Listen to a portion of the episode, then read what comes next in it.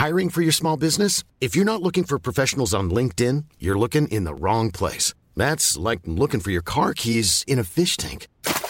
LinkedIn helps you hire professionals you can't find anywhere else, even those who aren't actively searching for a new job but might be open to the perfect role. In a given month, over 70% of LinkedIn users don't even visit other leading job sites. So start looking in the right place. With LinkedIn, you can hire professionals like a professional. Post your free job on linkedin.com slash people today.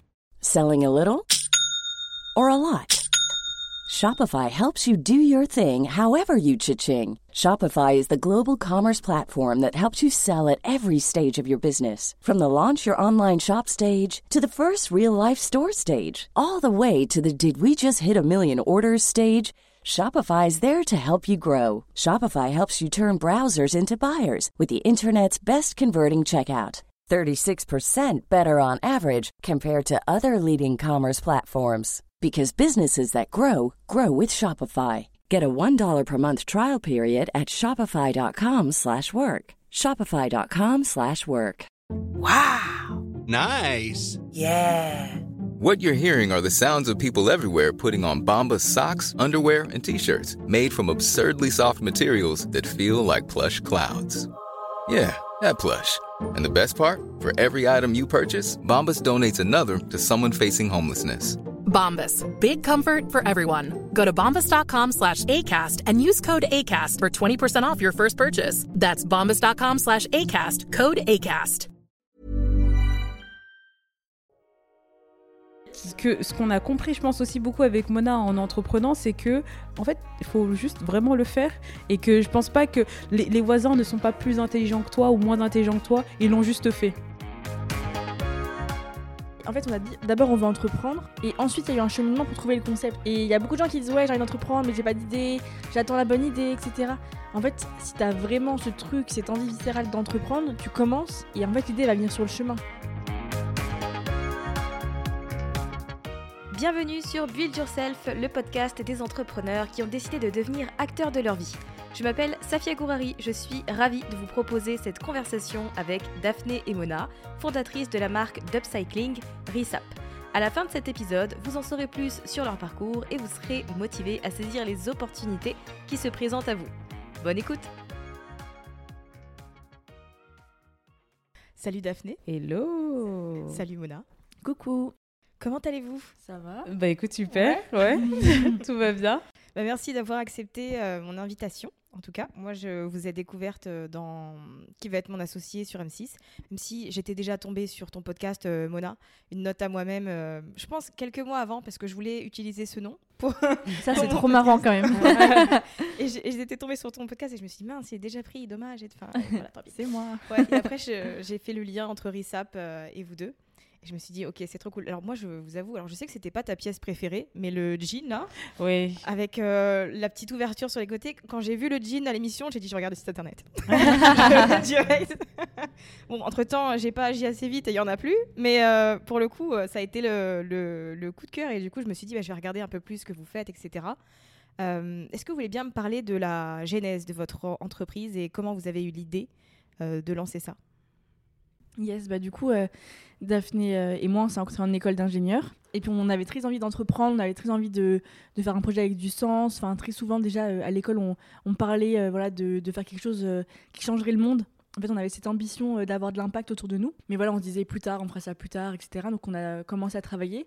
Donc, Daphné a commencé à travailler à la banque et moi, j'ai commencé à travailler dans le milieu du luxe. Et en fait, euh, après quelques mois d'e- d'expérience, on s'est toutes les deux euh, rendu compte que c'était pas forcément euh, ce qui nous faisait rêver, cette idée de, de carrière en grand groupe, qui nous avait fait rêver quand on était rentré en école d'ingénieur. En fait, quand on est sorti de cette école, on n'avait plus tous les mêmes ambitions, plus tous les mêmes rêves. Et donc, il y a un petit moment de réadaptation et de se dire, en fait, ouais, nos rêves, ils ont changé. Là, on arrive dans dans cette idée euh, de, de grands buildings, euh, de grands groupes, etc. Et en fait, euh, un peu désillusion. Et du coup, on a commencé à se re-questionner et on a eu la chance bah, d'être dans le même état d'esprit toutes les deux à ce moment-là. Et euh, donc, on a commencé à dire qu'est-ce qu'on pourrait faire pour vraiment euh, toucher les gens et euh, avoir un impact direct sur leur vie. Et pour nous, le milieu de la mode, c'était un moyen de toucher les, les nouvelles générations, les jeunes générations, et leur faire passer des messages au-delà vraiment de juste vendre un vêtement. C'était avoir une voix dans la société, faire passer des messages autour bah, du, sens, de l'écologie, de l'éthique, mais aussi de croire en ses rêves, du dépassement de soi. Et voilà, c'est plus l'état d'esprit de- dans lequel on était quand, on a lancé RISAP.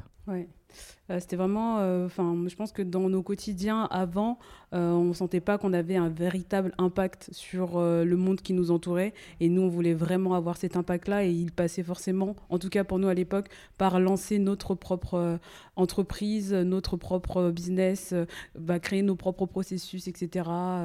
Donc c'est un peu pour ça beaucoup qu'on s'est lancé avec avec Mona. C'est quoi votre rapport à la mode? Est-ce que vous êtes fan de mode? Ou est-ce que c'est un moyen pour vous d'exprimer vos valeurs Pour moi, je parler pour moi, pour le coup, euh, moi je suis pas une grande fanatique de mode. C'était vraiment un moyen de vraiment euh, euh, faire transmettre des messages et vraiment taper entre, gui- entre guillemets sur plusieurs enjeux, type bah, les enjeux environnementaux, les enjeux sociétaux, humains, etc.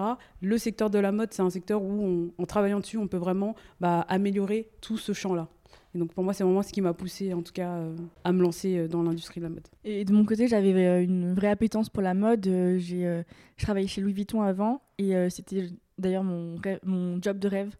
Et j'ai toujours voulu travailler dans, dans la mode, dans, dans tout ce qui était luxe. Et en fait, quand j'ai commencé à travailler là-bas, je me suis aussi rendu compte du désastre que c'était d'un point de vue écologique parce que tu te rends compte que il y a beaucoup, beaucoup de matières qui sont gaspillées, qu'il y a beaucoup de, prototypes qui finissent à la poubelle. Enfin, que en tout cas, il y a énormément qui est jeté, qui n'est pas réutilisé. Tu te dis, c'est hyper dommage parce qu'il y a vraiment beaucoup, beaucoup de matières que tu pourrais utiliser, tu pourrais refaire des trucs de ouf. Et même, il y a plein de gens qui aimeraient l'avoir au lieu de, le mettre à la poubelle. Et euh, deuxième truc, c'est je me suis rendu compte euh, aussi de l'aspect humain. Je me suis rendu compte euh, à quel point 'fin, le- l'être humain n'était pas au centre du système, n'était pas au centre ouais, de, de l'entreprise. Et alors que moi, j'avais ce rêve bah, d'être quand même euh, reconnu, de voilà, de d'avoir euh, une cohésion de groupe, euh, d'avoir pas du respect du manager, etc. Il y avait ce truc où c'était d'abord le projet, d'abord le profit, d'abord la croissance avant l'être humain. Et du coup aussi en montant notre boîte, je pense qu'on a aussi voulu inverser la tendance et remettre ça au cœur, au cœur du système, quoi. Ouais, ce que j'entends au final, c'est que certes, c'est une belle entreprise et une belle initiative, mais c'est surtout vos valeurs et une mission de vie qui vous ont poussé à lancer euh, RISAP pour le coup. Complètement. Par quoi vous avez commencé quand vous avez décidé de, du coup de laisser un, un impact dans ce monde en créant votre entreprise et en faisant passer un certain message? Ça a été quoi les, les premières actions que vous avez mises en place? En fait, tout s'est fait quand même euh, petit à petit, dans le sens où, euh, au début, avec Mona, on avait déjà un projet avant, plus ou moins, euh, euh, autour de la seconde main. Donc, Tout ça euh, Ouais, tout ça, ouais. ouais. J'ai fait des petites recherches. Ouais, c'est ça. ah, un peu tout ça. Euh, mais en fait, on, enfin, quand on était à l'école, déjà, on commençait déjà beaucoup à, se renseigner et à grandir sur euh, tout, enfin, améliorer nos connaissances autour euh, bah, de l'industrie de la mode. Donc, euh, sur les- le vêtement, comment il est fait, euh, par qui, euh, etc.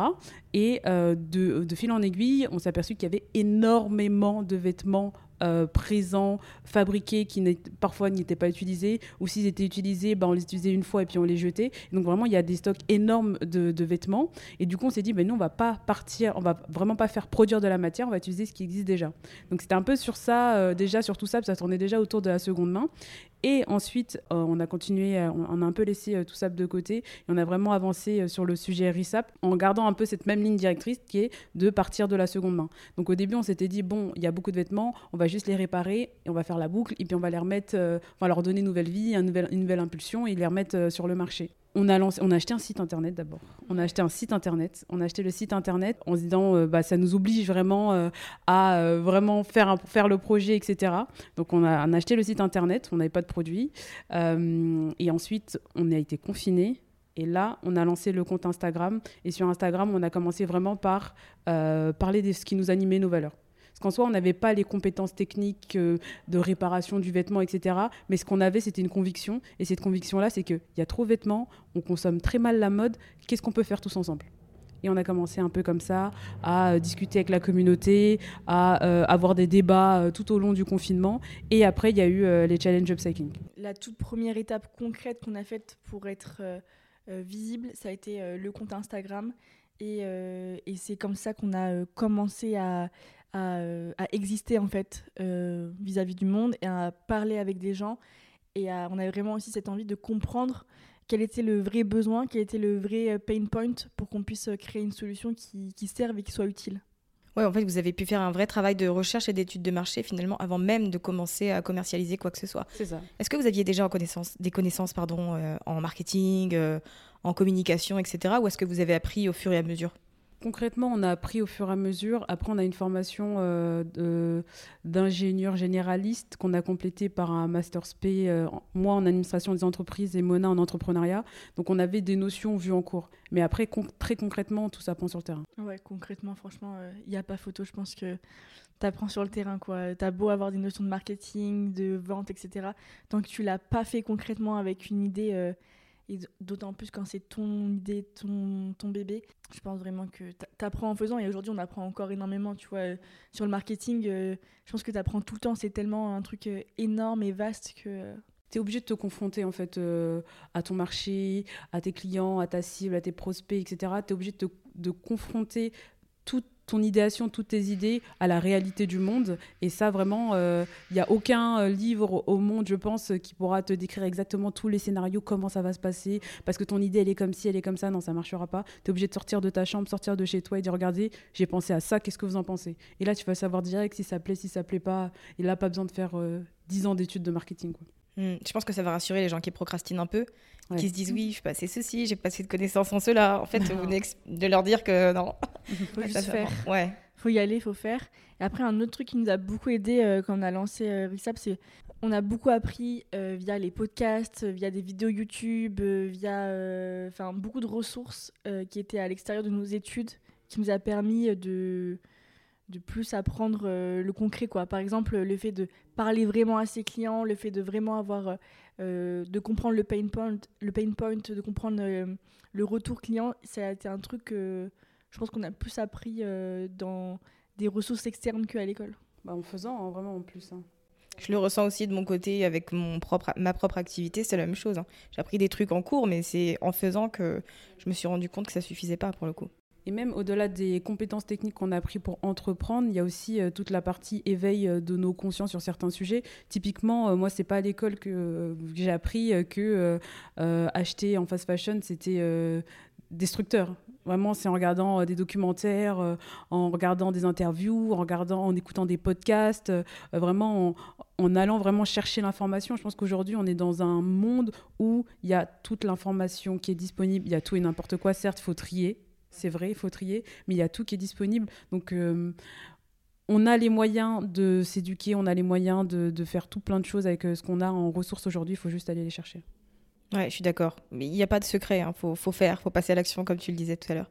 Aujourd'hui, qui fait quoi euh, entre vous deux? Comment vous êtes répartis finalement les différents pôles peut-être de votre entreprise? Alors, du coup, avec Mona, on s'est assez vite réparti les différents pôles.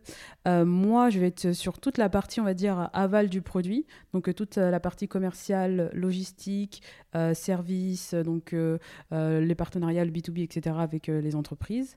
Et Mona va être sur toute la partie amont, on va dire. Donc, c'est vraiment être la production, la, direction artistique, le recrutement et la communication. J'ai oublié. C'est ça. Ok, bon, c'est- je trouve que vous êtes bien complémentaires pour le coup et c'est vraiment une force. Parlez-moi un peu de, des challenges RISAP, parce qu'en quelque sorte, c'est un peu avec ça que vous avez lancé euh, votre entreprise. C'était quoi l'idée derrière et comment vous êtes euh, venu avec ce, ce concept qui existe encore d'ailleurs aujourd'hui, encore en 2023, puisque je vous ai vu euh, faire un live là-dessus il y a quelques semaines? Ouais, bah, il y a beaucoup, beaucoup de, de challenges. Euh, déjà, dans le concept de l'upcycling même, on n'a pas choisi euh, le sujet le plus simple, on va dire. Parce que c'est tout un truc où il faut encore qu'on aille euh, bah, trouver la solution. Il y a beaucoup de recherches à faire, de vraiment comment trouver un modèle où tu arrives à faire de, transformer un vêtement de seconde main et en faire un nouveau vêtement avec un coût euh, qui, soit euh, ok pour pas euh, vendre à un prix totalement déconnant. Nous, on a aussi à cœur de faire euh, bah, une marque de vêtements qui soit euh, entre guillemets entre guillemets abordable, enfin qui soit pas euh, entre guillemets pas des vêtements à 1000 euros, 2000 euros comme euh, des concurrents nous peuvent le faire. Nous vraiment l'idée c'est que euh, euh, soit accessible à un beaucoup plus grand nombre de, personnes. Euh, mais aujourd'hui, il y, a, euh, y a cette réalité de bah, produire pour arriver à ces, à ces, à ces, prix de vente. C'est, on n'a pas encore trouvé la solution. Tu vois, c'est encore hyper compliqué. Parce qu'il y a énormément d'étapes. En fait, tu trouves ton vêtement de seconde main, euh, c'est hyper compliqué à trouver en soi. Tu le payes, tu dois le ramener, tu dois le laver, tu dois le remettre à plat. Donc tu dois tout découdre, c'est hyper long. Tu dois le retravailler. En plus, à la direction derrière pour trouver les modèles. Après, il faut le distribuer. euh, Il y a des coûts de distribution. Enfin, la chaîne est, hyper compliquée. Donc déjà, on s'est attaqué à un sujet qui est euh, monstre. Et ensuite, parce que fait, le marché, c'est un marché encore de niche. Et donc, il y a l'autre chose qui est très compliquée, c'est euh, il faut, euh, faut faire évoluer les mentalités. Donc, il y a tout un travail d'éducation, il y a tout un travail de... euh, on, on transforme le, le marché, mais on doit emmener les clients avec nous. Et donc, il faut leur expliquer pourquoi ça coûte ce, prix-là, comment nous on fait et pourquoi en fait on doit tous changer de mindset sur le prix des vêtements. Et surtout qu'en plus, avec notre euh, produit, euh, il y a une idée préconçue que ça ne doit pas coûter cher parce que c'est de la seconde main. Donc du coup, il y a un véritable travail d'éducation et on doit tout, enfin, vraiment de tout remettre euh, en ordre et tout bien à sa place. Donc ça, ça coûte ça, ça c'est comme ça, ça c'est comme ci. Mais ouais. Mais je pense que Safia, elle- elle parlait des challenges upcycling resap. Non, mais c'est intéressant aussi. J'ai- j'ai- Quand j'ai commencé, je me suis dit, est-ce que je vais compris la question? Et donc, bah, du coup, je me suis dit, moi, c'est quoi euh, Mais, mais de toute façon, fallait, fallait que ça sorte. Ça fait longtemps que le sujet de- du challenge euh, du monde de, de upcycling. euh, Non, mais de toute façon, c'était dans mes questions d'après. Donc c'est bien qu'on l'ait abordé en soi. mais ouais, mais du coup, bah, du coup, on a commencé euh, euh, sur Instagram, comme ce que disait euh, Mona tout à l'heure, et le vraiment le, moment où donc on discutait avec tout le monde, etc. Mais le moment qui a vraiment montré Risap et mis en lumière Risap, c'est vraiment les challenges upcycling, où nous, en fait, tout simplement, on s'est dit qu'on est coincé chez nous, c'est le confinement, on a plein de vêtements dans nos placards qu'on n'utilise pas. Bah, venez, on prend un de ces vêtements, on, prend, on fait une photo avant. On le transforme via la couture, on fait une photo après, et puis on les met en compétition en story. Et ce qu'on a fait, euh, donc euh, le premier confinement, euh, je crois que c'était le peut-être début avril ou fin, fin mars, quelque chose comme ça, je sais plus trop. Et euh, donc du coup, on avait, euh, d'ailleurs sur le compte Instagram, on avait personne au début, euh, il y avait, on n'avait même pas parlé du compte Instagram à nos familles, à nos amis, on, on faisait ça en sous-marin vraiment totalement. Et il y avait peut-être 300 followers au début, quelque chose comme ça. Et on a eu une cinquantaine de participations. Ah oui, c'est pas mal. Mais C'est c'était même beaucoup énorme. en fait. Mais c'était énormissime. Nous, on était comme des folles. C'était énorme. On était là, waouh, attends, mais pourquoi il y a autant de personnes qui veulent faire euh, ce truc-là et tout? Et puis, euh, du coup, euh, on a fait cette petite compétition. Et puis, on a vu qu'il y avait un truc sur l'upcycling. Et donc, en- en- pendant le. Pendant le, le confinement, on a fait plein de rencontres sur Instagram, dont euh, une personne qui nous a euh, proposé de venir faire un pop-up dans sa boutique. Et du coup, euh, en sortie de, de confinement, on est venu euh, enfin, présenter euh, des pièces euh, dans sa boutique. C'est trop bien. Vous avez fait des bonnes rencontres au bon moment. Vous avez eu des bons coups de pouce.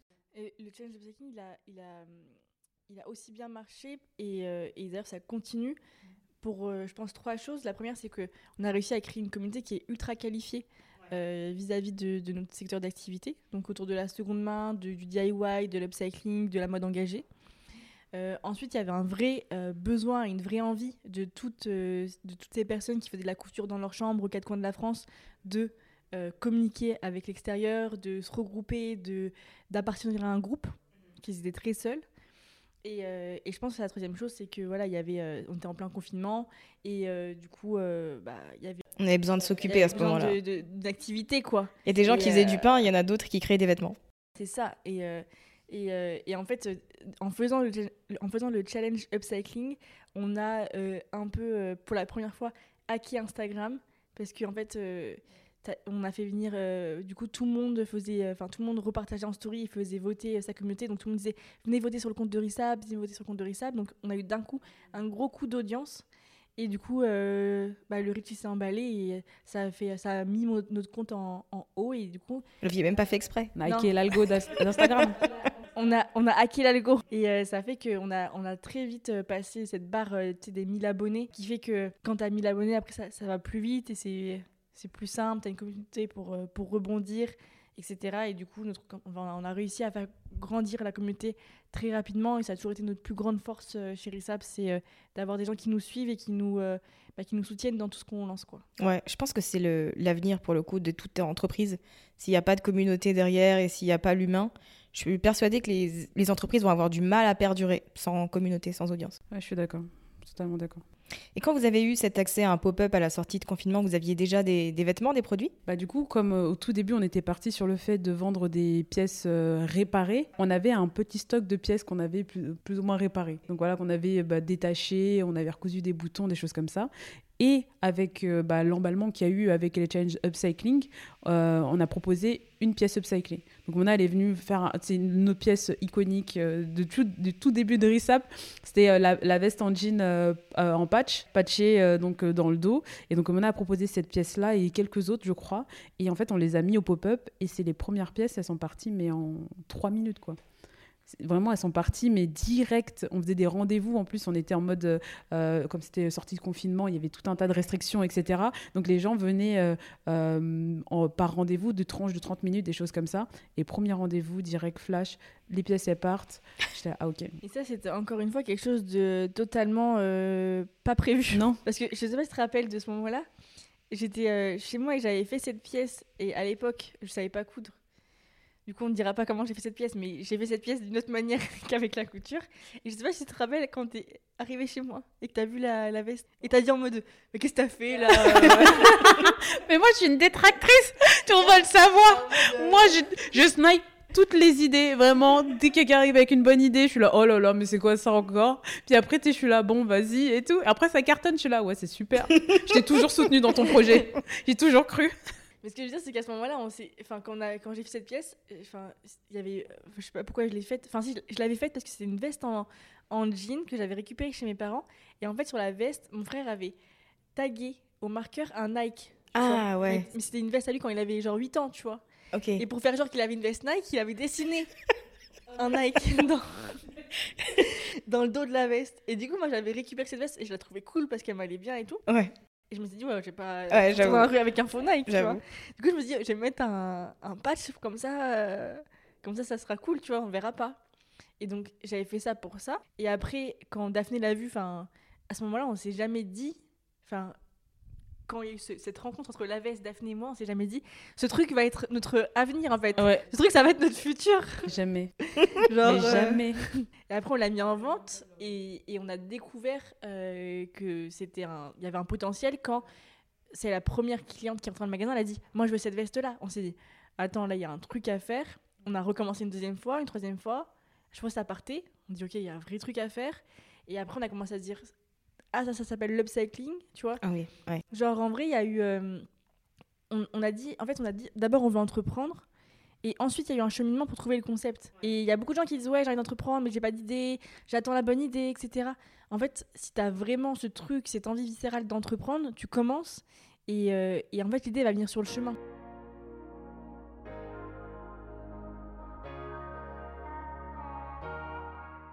Est-ce que vous avez été confronté à- au syndrome de l'imposteur à certains moments? Est-ce que vous avez eu oui. des phases de doute? Ouais. Ouais, tout le temps. Mais en fait, moi, c'est périodique, euh, ce truc. C'est, Ouais. euh, au tout début, je l'avais énormément. Vraiment, j'étais tout le temps, mais dans en imposture permanente. Bon, je faisais semblant, mais je pense qu'il y a que ça qui fonctionne avec euh, cette maladie, on va dire. Mais euh, genre, je faisais semblant, mais j'étais tout le temps en imposture parce que j'étais pas dans un secteur qui était le mien, un secteur où j'avais pas spécialement euh, d'affinité en soi. Moi, ce qui me drivait vraiment, c'était de me dire que je vais résoudre un problème pour le monde, tu vois, genre, alors que tu vois, les gens qui sont dans le secteur, c'est des, des passionnés de la mode, passionnés du vêtement, et même quand j'ai pu échanger avec euh, bah, des, euh, des stagiaires ou des, personnes qui sont vraiment dans le secteur, tu le sens qu'ils sont vraiment amoureux du vêtement. Et c'est génial de travailler avec eux d'ailleurs. Mais moi, j'avais pas ce truc-là, et du coup, j'étais en totale imposture tout le temps. Tout le temps, tout le temps. Après, ça s'est calmé quand y a eu, on a commencé à avoir nos premières victoires, nos- les premiers succès, ça s'est calmé un peu. Et là, dernièrement, je sais pas pourquoi ça repart, mais je pense que c'est à cause de l'émission où euh, je comprends pas. Ouais. Beaucoup de monde, beaucoup de- d'œil sur toi, je pense Ouais. que ça doit. et ouais. je comprends pas trop. Et je me suis, je, je- je suis là, mais bon, c'est vrai, on fait un truc cool, tu vois. Mais bon, tu vois, genre j'ai un peu ce truc qui repart un peu, mais ça va. Je, je continue à faire semblant Ouais. que tout va bien. C'est ça, je pense. Et toi, Mona? Bah ouais, je pense qu'on l'a. Genre, t'as ressenti quoi quand la nana elle est entrée dans la boutique pour la première fois et elle a dit je veux cette veste? Ah, je sais pas, j'étais pas là. Ah t'étais pas là? C'est dommage Ah là là bah moi, je peux te dire que ce que j'ai ressenti, parce que j'étais là, finalement, j'étais là. Ah bon? Parce que à, à cette époque-là, Mona, elle était euh, terminée son stage. Ah d'accord, ok. bossais, ok. ouais. Elle bossait euh, chez Louis Vuitton et moi, je faisais toutes les ventes. D'accord. Donc on, on était en, en complémentarité. Ouais. Ouais, ouais. toujours. Et euh, du coup, non, quand la fille elle est rentrée et qu'elle a vu la veste, elle a dit j'adore et tout, machin et tout. et ben, moi, j'étais ultra surprise et très contente parce que c'était ma première vente. J'avais jamais fait de vente de ma vie. Alors, du coup, euh, En général, on s'en souvient de la première. ouais, j'étais j'étais très contente. J'étais ah oui, c'est génial. Et d'ailleurs, cette fille-là, euh, c'était une fille de la communauté avec qui on parle toujours, qui s'appelle Clémence et qui est adorable. Et Qui Clémence, veut, qui veut se euh, lancer. D'ailleurs, si Clémence t'entend ça, lance-toi. Mais je pense qu'on a toujours le syndrome de l'imposteur et euh, même euh, encore. euh, ouais, enfin tout le temps en fait. Quand les clients achètent et tout, on est en mode. Ah ouais, genre, euh, tu sais, ils achètent. T'as toujours un petit peu un petit doute de. On va quand tu ah ouais non mais je vous comprends. Moi aussi, je l'ai encore. Ça fait tout le temps. Ça fait depuis 2018 que je vends des, des formations en ligne. Et à chaque fois que quelqu'un achète, je me dis mais imagine il aime pas. Imagine euh, il est dégoûté. problème. Ouais. ouais. Et au tout début où je vendais mes offres, en fait à chaque fois que je recevais un mail dans ma boîte de réception, j'avais peur. J'ai peur que quelqu'un me dise c'est de la merde. Oh ouais, mais pareil. Au tout début, mais vraiment pareil. Mais c'était horrible. C'était horrible. Ah ouais. Du coup, j'ouvrais plus ma boîte de réception où j'étais stressée à chaque fois que je l'ouvrais, tu vois. Et après, je voyais que c'était un truc positif Ouais. et ça me faisait redescendre. Mais j'ai eu longtemps ce truc-là. quoi. Ah, pareil. Bah, je. C'est rassurant de voir qu'on est dans la même. euh, On sait ce que c'est. des impostrices. Le club des impostrices. Je te jure. C'est un super nom de podcast, ça. Ben, franchement, ouais, bonne idée. bonne idée. Vous avez bien évolué en termes de produits, parce que vous avez du coup les vêtements qui sont dispo sur votre site. Vous avez euh, la box pour faire de l'upcycling à la maison. Et vous avez également euh, des ateliers que vous faites en présentiel. À quel moment tout ça s'est goupillé? Parce que vous aviez commencé euh, du coup avec ce petit pop-up. Est-ce que c'est la box qui est arrivée? Est-ce que c'est la mise en place du site? Euh, Tu vois, même les ateliers en présentiel, je trouve que c'est une trop bonne idée. Et encore une fois, je retrouve ce. Vous le faites sûrement de manière naturelle, cette volonté de réunir les gens et de, de comment dire, appuyer sur l'aspect communauté. Bah ouais, c'est exactement ça. En fait, notre idée de base, c'était vraiment proposer une solution pour tout le monde. On a trouvé une solution, démocratiser cette solution. Et démocratiser la solution, c'était bah, soit on vous fait acheter bah, ce que nous on fait, soit vous faites par vous-même. Et en fait, de fil en aiguille comme ça, euh, la box, elle s'est créée. D'ailleurs, la box, elle s'est créée très très vite. euh, la box, Avec Nargis, la Ouais. première stagiaire. ouais, avec Nargis, donc c'était août 2020. Ok, ah oui, juste après Donc, le euh, pop-up. Juste après. C'était vraiment, c'est comment on peut aller plus loin. Parce que là, on fait ça, mais comment on peut, on peut aller plus loin Comment on peut vraiment euh, impliquer tout le monde donc euh, la box, elle arrivait très très vite. On l'a lancée euh, novembre 2020, euh, décembre 2020, elle était déjà en vente. Enfin vraiment, c'était déjà, elle était déjà partie comme ça. Ensuite sur les ateliers, on avait eu l'idée aussi très très tôt. On voulait très tôt, tôt- très très très tôt pardon, faire des ateliers, mais à l'époque, c'était euh, une ambiance euh, chacun chez soi, euh, masqué quoi. Covid life. Donc, euh, on a un peu bah, ralenti le truc et dès qu'on a été un peu, entre guillemets, libéré euh, du, du, du Covid, euh, en tout cas des restrictions, parce que le Covid est toujours là, on a lancé vraiment concrètement les ateliers. Et là, toujours dans la même démarche, la même envie, c'est euh, euh, je préfère t'apprendre à pêcher que de donner du poisson. Quoi. Il y a vraiment cette envie de, bah, de transmettre, transmettre le savoir-faire, du partage, et aussi euh, l'idée de euh, bah, si euh, t'as pas les moyens d'acheter un, une sapri-sap, parce que c'est quand même un prix, tu vois, on va pas se mentir, tu peux apprendre à coudre et à faire ça toute seule chez toi. Et en fait, hyper accessible de prendre des sapes qui sont dans ton placard, de les transformer et d'en refaire des trucs cool que tu pourras reporter. Ou même, euh, tu vois, d'aller en fripe, d'acheter des pièces à 2-3 balles et euh, les, les custom pour en faire des trucs hyper cool. Et en fait, tu peux te faire des pièces uniques qui sont euh, hyper belles, euh, avec... euh, Enfin, l'idée, c'est de, de transmettre ce truc et dire, toi aussi, tu peux le faire. Et euh, c'est accessible à tous. Et on a aussi sorti un livre euh, qui est dans, le même, euh, dans la même optique, dans la même volonté, où là, pour le coup, c'est nos produits à, nous, c'est nos produits RISAP qui sont en open source, où en fait, on donne les tutos. Donc voilà, si tu veux pas, tu n'as pas les moyens d'acheter une banane Rissap, et ben en fait, tu peux soit acheter la box Do It Yourself, soit acheter notre livre, et dans les deux, on t'explique comment faire. Tu peux la reproduire à la maison, tu peux en faire pour toute la famille. L'idée, en fait, chez Recep, c'est que t'as pas d'excuses. Là, on te met tout, c'est genre. euh, nous, on a pris la liste des arguments, on a fait OK, tiens, tiens, tiens, on a un produit pour toi, quoi. T'as pas d'excuses. J'avoue, c'est vrai. Vous aidez les gens à, se débrouiller et je trouve qu'il n'y a pas meilleur. En fait, vous servez tout sur un plateau.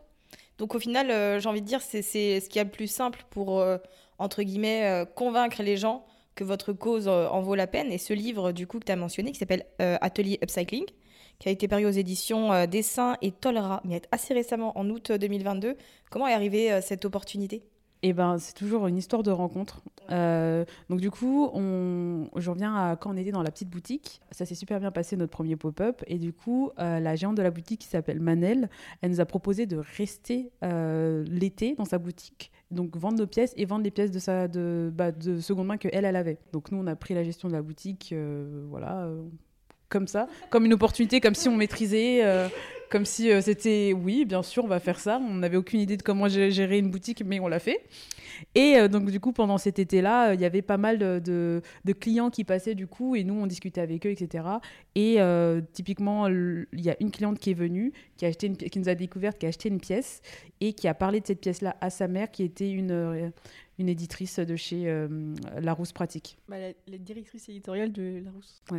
Ah oui, d'accord, c'était quelqu'un, quoi. Ouais. Et du coup, elle a, elle a adoré, vraiment, c'est via sa fille qui a adoré euh, sa pièce, le concept, qui en a parlé à sa mère, qui a, été, qui a beaucoup aimé aussi, qui- euh, qu'on a rencontré, Nathalie, si je ne me trompe pas de son, son prénom. Et, euh, et on a discuté, on s'est super bien entendu. Et puis, euh, et puis voilà, et puis on est- est-ce que ça vous tente de faire un livre? Bien sûr, non, on dit jamais non. donc, En même temps, c'est une belle opportunité. Hein. donc Ouais, voilà. c'est super. Ouais. Le livre, il est disponible dans toutes les FNAC, euh, dans, dans, dans, plein ouais, dans tous les Cultura, les bibliothèques euh, de quartier et tout. Donc, euh, c'est une super visibilité. Et puis, c'est une manière. tu vois, c'est un autre canal de communication et d'acquisition. Ouais, Ouais. clairement. Mais ce que je remarque dans votre parcours, au final, c'est qu'il y a eu beaucoup de, de connexions à l'humain, Ouais. euh, en vrai. Est-ce que vous faites aussi naturellement sur Internet, par euh, le réseautage sur LinkedIn, sur Instagram, etc. Est-ce que ça vous a permis aussi de, de connecter avec des gens, d'apprendre, euh, de créer des relations avec des personnes qui ont pu vous donner des coups de pouce, etc., etc. Alors moi, tu as dit LinkedIn, du coup, mon cerveau s'est débranché.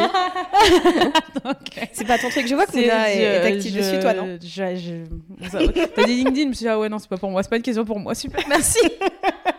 Donc j'ai dit Instagram derrière, parce que je sais aussi qu'Instagram a un très très fort potentiel. Ah, Mais oui, sinon, on a fait beaucoup, beaucoup de rencontres euh, via les réseaux, et d'ailleurs, c'est ça euh, qui nous a permis de vraiment évoluer.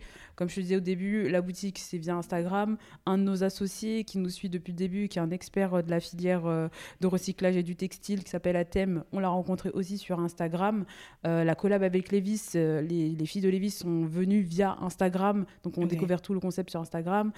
La plupart de nos collabs et la plupart des choses qu'on a fait et construit euh, avec des personnes, c'est via des rencontres qu'on a fait sur les réseaux. Beaucoup, beaucoup, beaucoup. Et donc, du coup, nous, euh, ça a vraiment été un catalyseur pour le projet, euh, toute la partie, toute la dimension réseaux sociaux. Ouais. Réseaux sociaux, pardon. Vous, êtes- vous étiez même euh, aux Galeries Lafayette avant de passer à la télé, on est d'accord oui, on était aux galeries Lafayette avant de passer euh, à la télé. En fait, les galeries, d'ailleurs, ça arrivait aussi hyper, hyper vite. Euh, si je me trompe pas, c'était 2021. Euh, on a été contacté début 2021 euh, par une acheteuse parce qu'ils avaient un nouveau projet euh, au sein des galeries qui était de mettre en avant des marques éthiques, des marques responsables et de la seconde main. Et donc du coup, c'était le, donc le projet qui s'appelle le Restore, qui est au troisième étage donc, des galeries Haussmann. Euh, L'acheteuse nous a contactés pour nos box. Euh, et donc du coup, nous on a dit ouais c'est génial et tout, les galeries, euh, folie. D'ailleurs, encore une fois, on a dit oui, mais nous on ne savait pas comment ça fonctionnait tout ce, ce chantier-là aussi. Je vois la tête de Non, vraiment, en mode... euh, j'ai un, flash et je me rappelle du premier call Galerie Lafayette. Dans le. Il y avait. Le premier call qu'on a fait Galerie Lafayette, c'était dans une, un tout petit espace, tu vois. Genre, il y avait les toilettes qui étaient là. Il y avait- Daphné, elle avait pris le seul angle de la pièce où il y avait un petit peu d'espace. Et euh, euh, elle faisait call alors que. En fait, c'était dans la boutique. En fait, c'est dans l'arrière-boutique où on, où on vendait des pièces. On a fait le premier call Galerie alors qu'il y avait un bordel monstre à côté, avec les clients, avec nous à côté, nana. Et Daphné qui vendait la box, etc. Il disait, ouais, la box, ça va être trop bien, nana. Mais vraiment, quand tu, quand tu repenses à ça, on était vraiment chez Père de à quel point on savait pas comment ça fonctionnait Ah ouais. et à quel point on a. Vous étiez des meufs normales en fait, Ouais, c'est rassurant, On tu a vois. foncé dans le truc sans vraiment. euh, Aujourd'hui, c'est c'est lunaire la scène, qui- tu vois, la scène qui. du call Gary Lafayette. euh. Ce que ce qu'on a compris, je pense aussi beaucoup avec Mona en entreprenant, c'est que en fait, il faut juste vraiment le faire et que je pense pas que les, les voisins ne sont pas plus intelligents que toi ou moins intelligents que toi, ils l'ont juste fait. Et donc typiquement nous, quand on a un call d'une acheteuse des galeries qui nous appelle, euh, on... bon toujours euh, le mode imposteur, etc. Mais après c'est une opportunité à saisir, donc faut sortir de ça et y aller quoi. Et donc nous on y est allé euh, avec les notions, tu tapes sur internet, prix d'achat, prix machin. Enfin vraiment tu tapes sur internet comment ça fonctionne, il y a tout, ça te montre le schéma, tu t'assimiles le schéma, tu fais ton call, ça se passe bien, ça se passe pas bien, bah tant pis t'as pris un truc et ça se passe bien, tant mieux, ça continue. Typiquement ce qui s'est passé pour nous avec les galeries. Et donc ils étaient venus d'ailleurs que pour les box à l'époque et euh, nous on a vraiment poussé euh, les, nos produits, euh, les pièces. Et en fait au début ils n'avaient pas de visibilité sur les pièces. Et euh, du coup, nous, on a vraiment poussé, poussé, poussé des pièces. Et en fait, les pièces sont venues euh, après les box. C'est ça la vraie histoire des galeries. Ouais, c'est ce que j'allais vous demander, à quel moment sont arrivés les vêtements sur le site, etc. Puisque bah, vous avez dû travailler avec euh, des gens dont c'est le métier de, de confectionner, euh, je sais même pas si c'est le mot confectionner, mais des vêtements. C'est arrivé à quel, quel moment? Genre 2000 mi-2021 2021, ouais. Début début 2021. Ok. C'est euh, arrivé et en fait, c'est entre guillemets grâce au Gary Lafayette qu'on a créé un premier catalogue où on a euh, réussi à standardiser l'upcycling. Donc en créant des modèles, on s'est dit ok, on va créer des modèles ou qu'on va proposer du 34 au 44 parce que eux, ils sont obligés, tu vois, d'avoir une offre euh, avec plusieurs tailles, avec euh, des modèles, etc. Et donc c'est comme ça qu'on est qu'on est parti dans le, dans le délire. On va créer un catalogue produit, on va produire plusieurs pièces du même modèle, etc.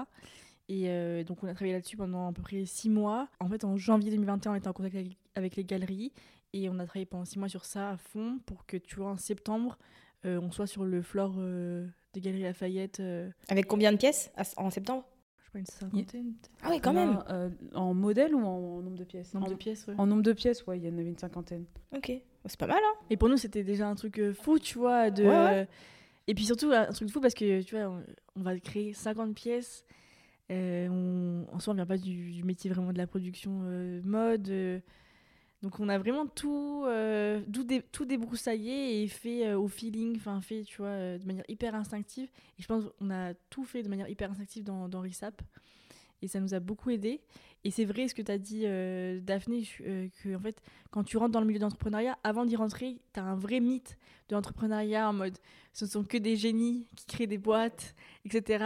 Et quand, quand, La plupart savent pas ce qu'ils font. quand tu rentres, en fait, tu te dis ok, en fait, je vais pas dire la vérité parce que ça doit être un secret entre entrepreneurs.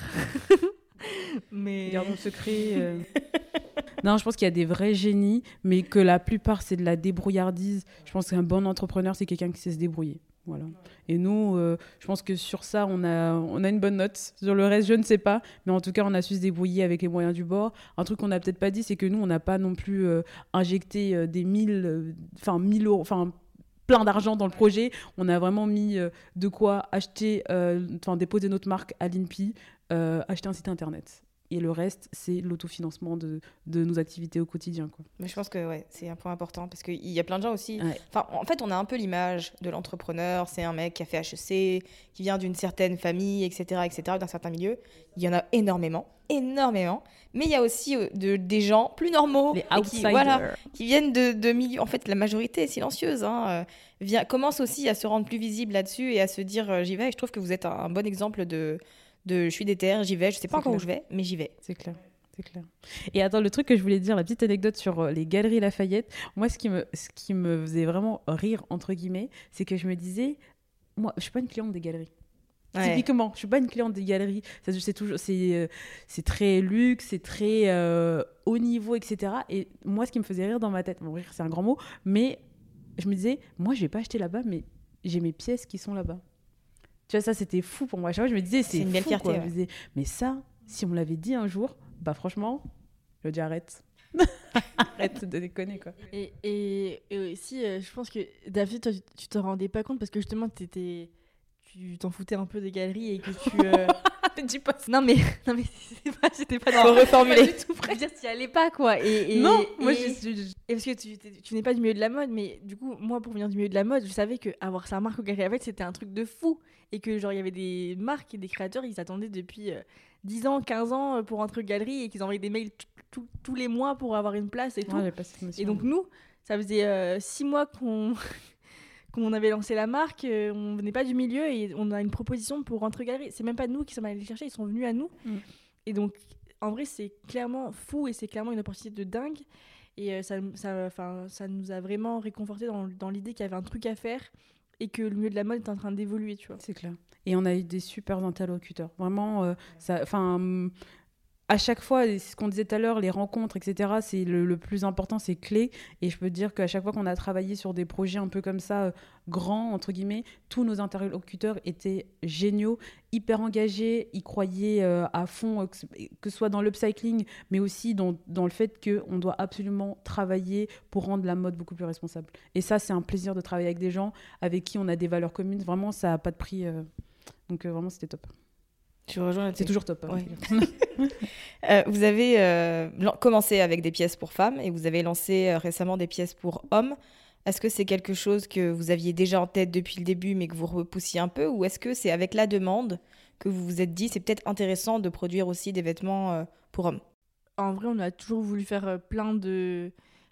S'il y avait que notre volonté, on ferait euh, plein de vêtements pour tout le monde, pour toutes les morphos, euh, tous les genres, etc. C'est juste qu'après, il y a une réalité de temps et de coûts et de. euh, il faut développer l'entreprise, tu vois. Et, et du coup, on s'était concentré, focus euh, sur des produits plus femmes ou entre guillemets non genrés avec des suites classiques, etc. Et après, c'est vrai que plus on avançait, plus on, on nous faisait la demande à quand des produits pour hommes les, les filles venaient avec leurs copains à chaque fois ils disaient ah, euh, moi aussi j'aimerais bien avoir une pièce etc et donc quand il y a eu l'émission on s'est dit bon c'est c'est euh, c'est une opportunité en tout cas c'est un timing pour euh, sortir une nouvelle offre. Et du coup on s'est dit on va on va euh, en profiter euh, avec l'émission pour euh, sortir euh, la gamme homme. Et voilà du coup on a sorti euh, toutes nos pièces euh, enfin on a sorti une euh, ouais à peu près une- un peu moins d'une dizaine de pièces en, en version homme. Ce qui est déjà pas mal euh, parce que ça fait quoi Un mois que euh, ouais, que c'est en place Mm. Ouais, c'est pas mal, c'est intéressant en tout cas. Et du coup, comment c'est arrivé cette opportunité de, de passer euh, dans Qui veut être mon associé? Je vois la tête de Daphné. Les gens ne l'ont pas parce que c'est de l'audio. Encore une fois, on a en fait, euh, moi j'ai vu passer le casting, c'était le dernier jour du casting sur euh, les réseaux sociaux, et euh, je suis arrivée au bureau et je disais à bah viens, c'est le dernier jour du casting, on tente nos ch- notre chance, pourquoi pas? Euh, donc il y avait vraiment rien de rien de préparé, parce que là du coup, euh, je dis ça parce qu'il y a plein de gens maintenant qui nous envoient des messages en mode, euh, c'est quoi vos conseils pour euh, le casting, etc. Ne demandez pas à nous. Non, nous n'avons absolument aucun conseil. du coup, Non, mais des conseils game changer, franchement, Ouais. on n'en aura pas quoi. Non, ils nous demandent, ouais, vous avez pris quel vidéaste, etc. Il y a des gens qui mettent des moyens de ouf pour faire la vidéo du casting. Nous,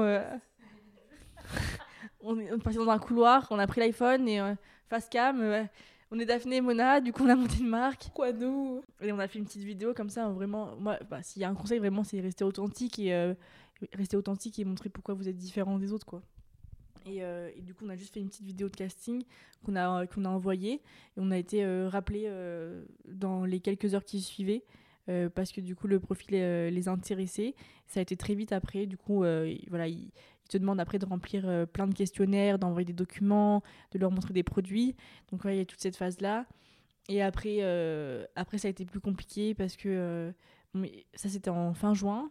Euh, et après, début septembre, il y avait le début des tournages. Donc là, on n'avait plus trop de nouvelles. Et là, c'était un peu l'ascenseur émotionnel parce que on a été sorti du casting.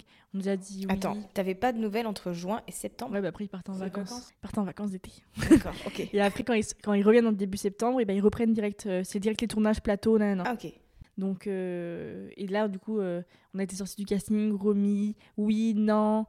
Et donc là, ça a été pendant une semaine euh, le tourbillon, jusqu'à ce que finalement, euh, le, un lundi, ils nous appellent, ils nous disent Ouais, vous êtes sur liste d'attente. Deux heures après, ils nous rappellent, ils nous disent Ouais, c'est bon, vous êtes, euh, vous êtes euh, dans le cast, vous passez, etc. Et euh, du coup, ils nous ont prévenu lundi 14h pour mercredi 8h. C'est une blague. Comment on se prépare psychologiquement à ce. Comme ça, ben. je te dis quoi, ça vient comme ça, on te dit bon, bah, on y va. Ah, je sais pas si j'aurais assumé parce que je pense que c'est ma phobie de faire un pitch déjà. Et si en plus t'as genre un jour et demi pour te préparer, vous aviez déjà fait cet exercice de base? Genre en école et tout ou même jamais? Oui, on avait déjà pitché. Si, on a déjà pitché, ouais, on a déjà pitché. Ouais, c'est différent de. Enfin, ça n'a rien à voir euh, de pitcher euh, devant euh, 15 caméras, 4 investisseurs euh, et de savoir qu'il y a 2 millions de personnes qui vont regarder ton pitch. C'est pas, la même- pas la même pression. Parce que ça a duré combien de temps en vrai? Parce que nous à la télé, je crois, on a vu 10 minutes. C'est une heure. Ah ouais. C'était une heure euh, avec euh, les investisseurs, tu échanges pendant une heure. Tu pitches, ton pitch dure euh, 10 minutes, je crois, et après, c'est questions-réponses, un échange comme ça. 3 minutes, et ben voilà. 3 minutes, ok. Et donc vous l'avez travaillé à deux et tout euh, dans l'urgence? Ouais. On a notre euh, autre associé Antoine euh, avec qui on a beaucoup travaillé le pitch. Toute l'équipe après, enfin dès qu'on a eu la nouvelle, hop, on arrive. Ok en fait, parce qu'en fait nous on n'a pas prévenu l'équipe parce qu'en fait il y avait trop de oui non oui non oui non, donc nous on dit rien. Et en fait là on dit, du coup on leur a dit, en fait les gars, mercredi on passe à la télé, il faut faire ci, il faut faire ça, il faut faire ça. Ah ah oui. Et let's go toute l'équipe en mode euh, bah, guerrier, euh, à préparer tous les trucs. Nous, on préparait le pitch, on préparait la scéno, on préparait euh, euh, Les le le- ouais, tout, Mm. tout, tout, tout, tout, tout, pendant deux jours. Et euh, c'était ultra intense. Euh, c'était c'était. En vrai, c'était marrant. C'était marrant. C'était ultra intense et c'était marrant. C'était une bonne expérience. super expérience. Ouais, super expérience. J'ai écouté ton épisode euh, Mona où tu partages euh, Les ton- coulisses. ton- ouais, les coulisses de, de l'émission et je me suis dit ça aurait été moi. Sauf que je sais pas si j'aurais eu la, la façade de me remettre en forme et de d'assumer le pitch derrière en ayant limite une crise d'angoisse juste avant, tu vois. Ouais, bah, en fait, Je trouve que euh, tu as été très forte. Merci. Bah, en fait, moment, tu te dis, il n'y a pas le choix. Quoi. À un moment, tu te dis, il n'y a pas le choix, il faut monter sur le ring. quoi. Ah, mais des Bah fois, oui, ta tête, elle te dit des trucs, mais ton corps, il est pas d'accord, Ouais, bah, c'est ce qui m'est arrivé. euh, euh, du coup, pour mettre dans le contexte, quelques minutes avant, euh, avant le passage, euh, j'ai eu une, une crise d'angoisse et genre, euh, j'ai tout oublié mon texte. j'étais Ouais. plus en possession de mon corps, etc. Et après, bah, j'ai, comme, j'ai, comme j'explique, j'ai, j'ai vraiment euh, accueilli le truc et essayé de l'accepter pour que ça passe le plus vite possible. Et du coup, je me suis dit, ok, accepte, fais passer le truc. Ça va, ça va avoir 10 minutes intenses et après, ça va passer et tu vas pouvoir euh, passer à autre chose et te remettre en condition, en fait. Et donc, c'est ce que j'ai essayé de faire. J'ai lâché prise. Et, euh, et, après, euh, et après, heureusement, j'avais Daphné à côté qui était solide. Elle est restée solide, aucune trace de stress, C'est vrai que tu étais particulièrement à l'aise. sereine. Enfin, tu vois, moi j'étais en crise d'angoisse, j'étais en train de gérer le défilé, la répète du défilé, ta ta ta ta ta et tout. Et après, euh, j'ai repris mes, mes esprits et je me suis vraiment mis dans un. En fait, c'est vraiment c'est du mental quoi. Je me suis mis dans la tête en mode là, t'es une lionne, là t'es une warrior, tu vas monter sur le ring, et, tu vas tout défoncer. Daf et moi, ça fait deux ans qu'on bosse, euh, qu'on bosse là-dessus, c'est pas pour, euh, pour, pour se planter aujourd'hui. Donc, je me suis dit, on a toutes, toutes les ressources, elles sont en nous, faut juste. Et vraiment, je me suis parlé à moi-même en mode warrior, warrior, et puis on arrivé sur le truc, et puis. euh, Puis ça c'est passé quoi. Mais moi, je n'ai jamais douté du fait qu'elle allait revenir. Vraiment, sincèrement. Parce que je pense que si j'avais douté, j'aurais commencé à paniquer. Et dans ma tête, je me suis dit, bon, là, euh, c'est les nerfs qui lâchent, ça va revenir. Enfin, faut la laisser, ça va revenir, tu vois, genre. euh, Et je savais que t'allais revenir. Franchement, j'ai jamais. Mais même pas douté une seule. Enfin, je me suis même pas projetée toute seule devant les, les investisseurs. Ouais, bah, heureusement. Je, je savais que tu allais revenir, il fallait juste un peu de temps et le temps tu l'as pris, tu as fait le travail, tu as fait le taf, tu es revenu à fond les ballons. Ouais, heureusement, et ça, ça, ça aide grave quand tu vois que toi, tu doutes de toi, mais que les personnes autour de toi, elles, elles savent. Bah, tu vois, ça. Tu sais, je vois Daphné, elle panique pas, je me dis, ok, c'est que ça va bien se passer, tu vois. Mm. Vous êtes, vous êtes un, un- une bonne, un bon équilibre, je trouve. Ouais. Vous complétez particulièrement bien. Si tu me vois paniquer un jour où tu paniques, faut paniquer. Encore Encore plus. Mais J'avoue, maintenant, tu sais. si tu me vois paniquer ou t'es en train de paniquer, c'est qu'elle a. À un moment, j'ai aucun doute. Vraiment, je. De nature, t'es pas, t'es pas spécialement stressée ou nerveuse? T'arrives à te contenir? De nature, je suis pas spécialement stressée, je pense, mais je stresse pas du tout pour les mêmes trucs. Genre, il y a des trucs où Mona va me dire, mais c'est quoi ton souci? Pourquoi tu stresses pour ce genre de choses? Et moi, je vais paniquer, tu vois, genre, euh, des trucs, mais vraiment débiles, hein, désolé, mais des trucs qui n'ont aucun sens. Et moi, je vais paniquer, mais genre, je suis là, mais oh mon Dieu, comment je vais faire et tout, etc. Mais là, vraiment, passer sur le plateau avec euh, toute l'équipe, moi, il y avait ma mère, mes frères et sœurs derrière, il y avait Ta toute mère, la elle t'a vendu en plus dès que t'es rentrée. Elle a dit Eh, ma fille, elle vend des vêtements, elle sait même pas quoi. Oui, la mère m'a- m'a affiché, m'a affiché. Mais tout le monde me la ressort celle-là. À ce moment, je suis là, mais maman, je t'ai pas emmenée pour ça en fait. tu vois? Donc euh, vraiment, j'étais, euh, je me dis, c'était un super. Dans ma tête, c'était là, Daphné, c'est que du bonus. Vraiment, et dans tous les trucs un peu fous qu'on fait, je me dis à chaque fois, à la base, Daphné, t'as rien à faire là. Donc c'est que du bonus, tu prends, c'est du kiff, etc. Et puis euh, ça passe assez rapidement. Mais là, vraiment, euh, Mona, j'ai. Je, me répète, hein, mais vraiment, j'ai pas douté une seule seconde. Je savais que t'allais revenir, je savais qu'on allait cartonner le truc. Euh, que ça allait être trop bien et que qu'on- qu'ils investissent ou non. D'ailleurs, euh, c'était que du bonus. Il y avait tout le monde. On a passé une super journée. Même sans investissement, c'est aussi Ouais. en termes de visibilité et en plus de toute l'expérience, c'est cool aussi, hein, puisque Ouais, il y a génial. Plein de gens qui vous découvrent à ce moment-là, quoi. Ah ouais, non, vraiment. Vous avez eu deux associés au final. Vous avez eu, si je Trois. me trompe pas, trois. J'avais compté Delphine et Jean-Pierre Nadir, mais j'en ai oublié. Eric. Et Eric Ah, Eric aussi. Ok. Et du coup, comment ça se passe maintenant le le quotidien avec trois nouveaux investisseurs Est-ce que ça a changé votre façon de travailler? Est-ce qu'il y en a certains qui sont un peu plus présents en termes de conseils que d'autres, etc. Vas-y.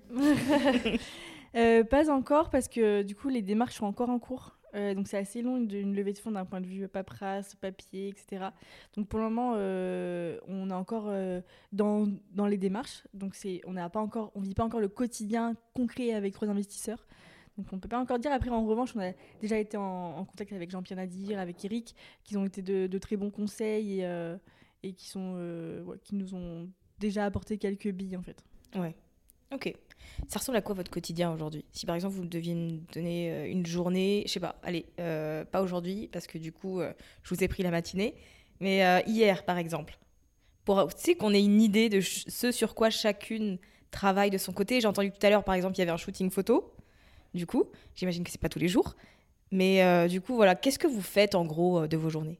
Qu'est-ce que tu fais Daphné? Bah, c'est une super question. euh, Qu'est-ce que je fais? Mais c'est trop. Hier, j'étais en télétravail du coup, Euh, et quand je suis en télétravail, j'en profite pour organiser ma journée, la- enfin qui correspond le mieux à euh, à moi quoi. Donc moi, je suis pas du matin. Bon, sauf que demain, je- C'est hier, important. hein. je vraiment, je... c'est hyper important et je pense que même en, dans- en termes de gestion d'énergie, c'est beaucoup mieux. Typiquement, moi, je travaille beaucoup mieux le soir, très tard, le soir. Et je suis pas du tout du matin. Euh, le matin, je galère, euh, c'est horrible. Mais bon, bref, hier, typiquement, euh, je me suis levée tôt parce que j'avais un call, quand même, avec une, enfin, pour négocier. des ateliers, des contrats, des choses comme ça. Ensuite, je suis partie sur euh, bah, une- pareil, une présentation pour euh, négocier un, nouvel euh, potentiel partenariat. Après, c'est beaucoup d'échanges. En fait, je me rends compte qu'il n'y a pas, j'ai pas de journée type. Typiquement, hier, c'était une journée où j'avais beaucoup d'interactions avec l'extérieur. Que j'ai, eu un call avec une expert comptable. On a eu un, call avec les galeries. un call avec qui d'autre avec des gens, quoi. Enfin, Ouais. Vraiment, c'est que des journées. C'est, c'est pas passionnant dit comme ça. Non, mais c'est la réalité aussi. Mais c'est euh, ouais, c'est ouais. beaucoup d'échanges avec l'extérieur, beaucoup de, de, de calls, de présentations, de choses comme ça, négociations. Pour moi en tout cas. Ouais, bah après c'est vrai que notre quotidien il change quand même euh, pas mal et que tous les jours c'est un peu différent.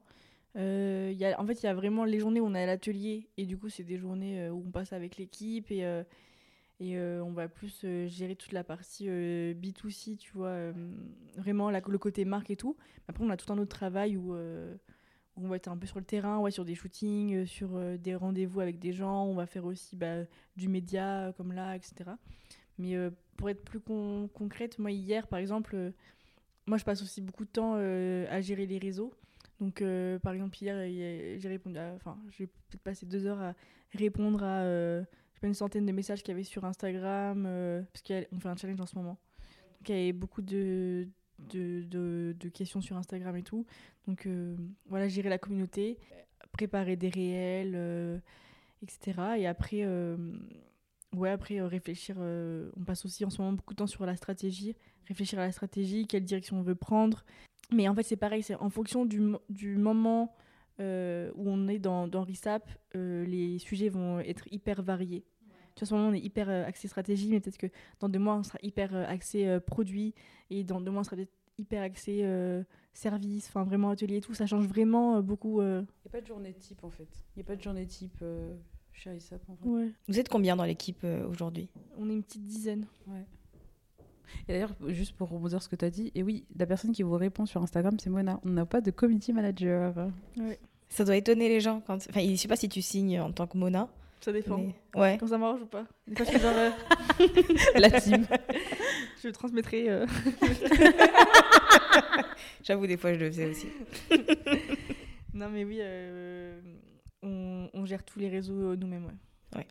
Est-ce que ça vous a mis une certaine pression de, de voir les répercussions qu'un passage télé peut avoir? Puisque finalement, vous êtes euh, beaucoup plus visible, vous avez beaucoup plus d'attention et peut-être aussi de sollicitations. Est-ce qu'à un certain point, ça vous a stressé ou pas spécialement? Hum, non, je pense pas. Non.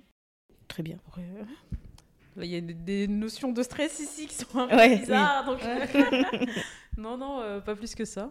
Non, non, nous, on, on cherche. Enfin, nous, on est hyper. euh, Enfin, dans- je pense que dans le projet, on est hyper excité par euh, tout ce qui est nouveau, par les, nouveaux, les nouvelles collabs, les nouveaux partenaires, etc. Euh, justement, je pense qu'on s'ennuie un peu dès qu'il y a trop de routine, dès qu'il n'y a pas de mouvement, on s'ennuie un peu. Et du coup, on aime bien quand il y a de la nouveauté, des nouvelles rencontres, des trucs et tout. Du coup, euh, pour nous, c'est cool, tu vois. C'est en mode euh, trop bien, on, on va là où on veut aller.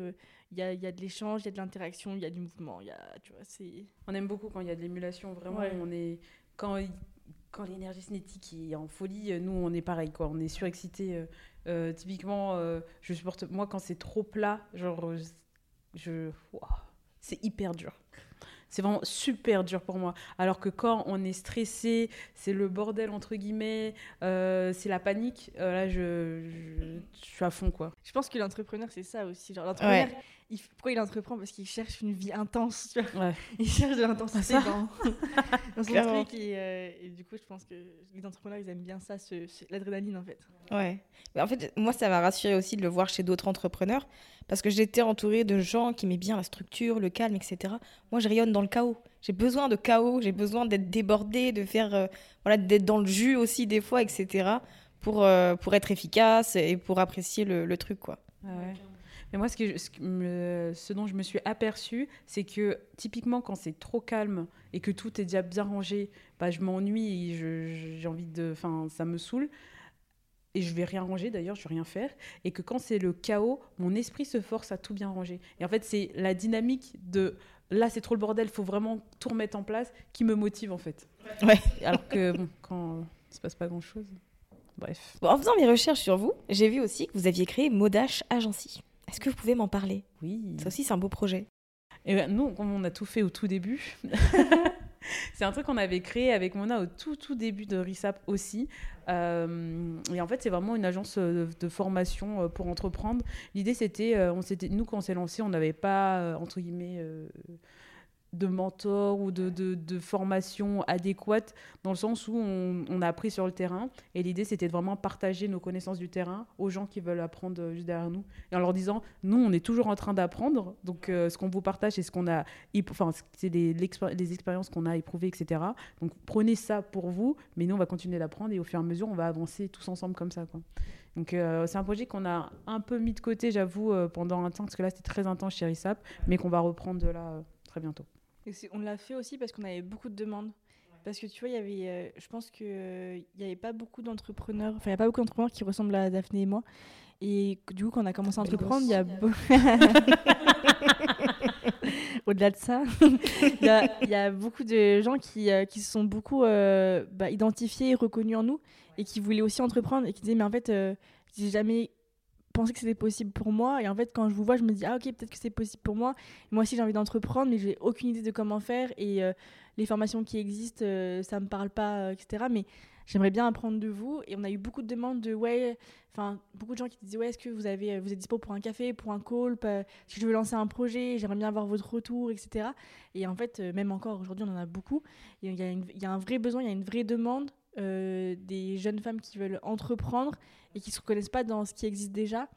Et, euh, je pense que Daphné moi, on a très envie de, faire euh, Modash Agency, en tout cas de faire ce, ce projet de, de, de formation, de, de, voilà, de transmettre ce que nous, on a appris et euh, d'empowerment.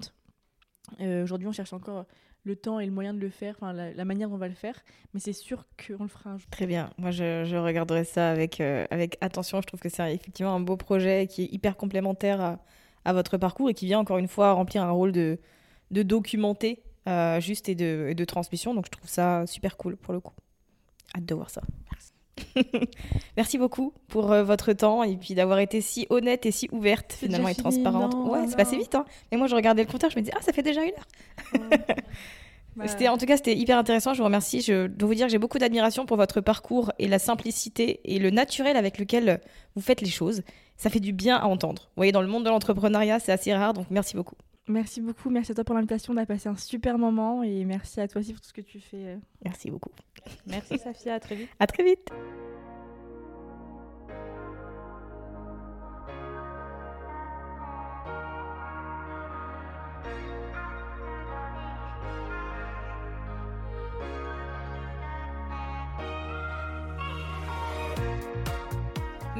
D'avoir écouté cet épisode jusqu'à la fin. Si vous l'avez apprécié et que vous avez envie de soutenir le podcast de manière totalement gratuite, n'hésitez pas à le partager autour de vous, à vous abonner et à laisser un avis sur Apple Podcast ou Spotify.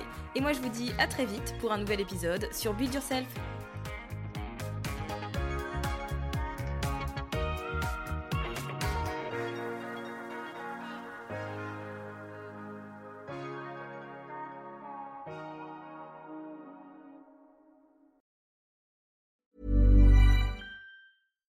Selling a little or a lot? Shopify helps you do your thing however you cha-ching. Shopify is the global commerce platform that helps you sell at every stage of your business. From the launch your online shop stage to the first real life store stage, all the way to the did we just hit a million orders stage. Shopify is there to help you grow. Shopify helps you turn browsers into buyers with the internet's best converting checkout. 36% better on average compared to other leading commerce platforms because businesses that grow grow with Shopify. Get a $1 per month trial period at shopify.com/work. shopify.com/work.